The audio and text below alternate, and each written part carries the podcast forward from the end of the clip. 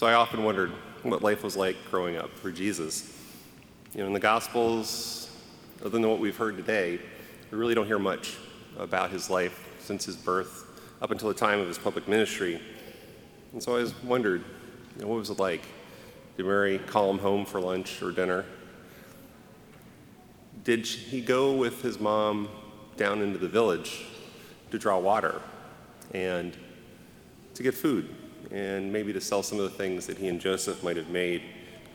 Did he stay close to his father, learning how to build tables and stools and mantles out of wood? Did Mary and Joseph fit in with the villagers? I mean, did, did anybody ever invite them over to their house to celebrate festivals and special occasions with them? Or did they have to worry about maybe some of the stories that people might ask them about Jesus' birth? You know, the shepherds, the dirty stable, the angelic host. I believe the Feast of the Holy Family is something to teach each one of us here today, something to help our li- live our lives as our best selves, as sons and daughters, husbands and wives, mothers and fathers. My wife and I have been helping prepare engaged couples for 20 years now. And one of the things we always do is we invite them to reflect on an image that uh, Bishop Fulton J. Sheen uh, once gave in something that he had said, and I'll paraphrase it. He said, The Father loves the Son, and the Son loves the Father, and that mutual love for each other is so intense that it can only be expressed in the person of the Holy Spirit. Now, a married couple as a new family reflects this image of the communal love of the Most Holy Trinity in their own lives as a family. And so I like to reword a little bit what uh, Fulton J. Sheen had said. So I tell the couples the husband loves his wife so much, and the wife loves her husband so much that this love is oftentimes expressed in their children. This love, the love expressed in the most blessed Trinity and as reflected in the Holy Family, is meant to be reflected in our own families. And it isn't a shallow love, which, you know, is just a love of warm feelings that the world kind of shows. It's a kind of love which is active and it seeks out the good of the other above the good of the self.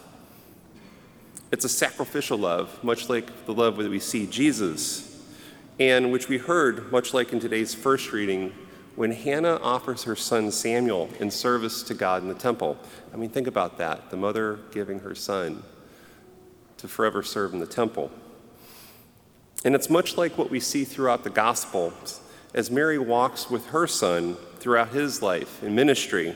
It's the kind of love we see when someone sacrifices their life hour by hour and day by day for the good of the ones that they love, much like what we've seen in the sacrifice of Christ on the cross. Now, we see this love and sacrifice in the most holy Trinity, in the Father giving his only begotten Son for our salvation, and in the Son taking up our humanity and humbling himself for our redemption, and in the Holy Spirit overshadowing Mary, who with her fiat breathed life into God's plan for us.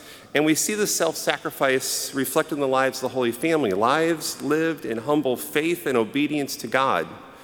And just as we heard in today's responsorial psalm, blessed are those who fear the Lord and walk in his ways.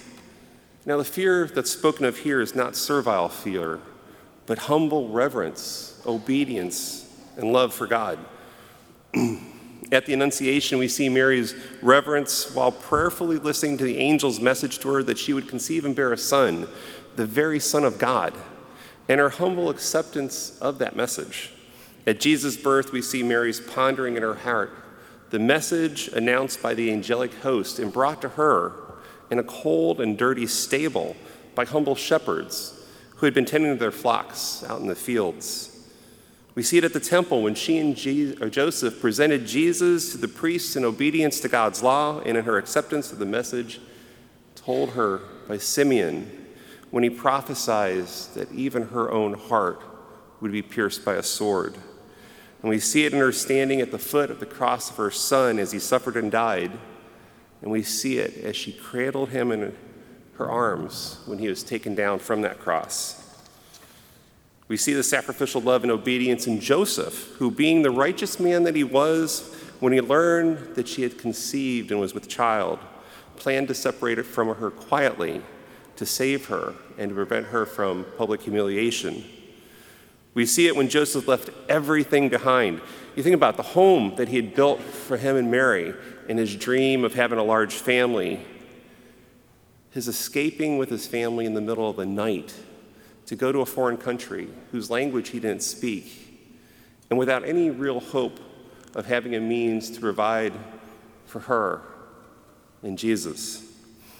We see this love and obedience in Jesus as he begins going about his heavenly Father's business after attaining the age of maturity when he traveled to Jerusalem at the appointed time when he turned 12.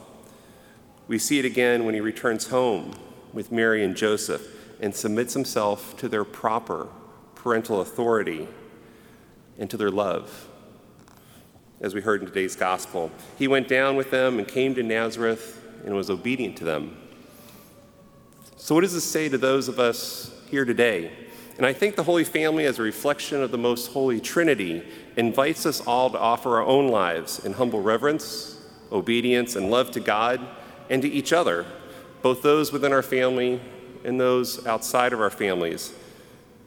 It invites us to love each other, not merely with a warm, sentimental feeling of love, but with a concrete, active love which is willing to sacrifice one's own good for the good of the other, despite the costs to oneself. To speak the truth to the other honestly, but with great love. To let go of past hurts and to be willing to offer forgiveness to the other, even when that other person hasn't asked for it.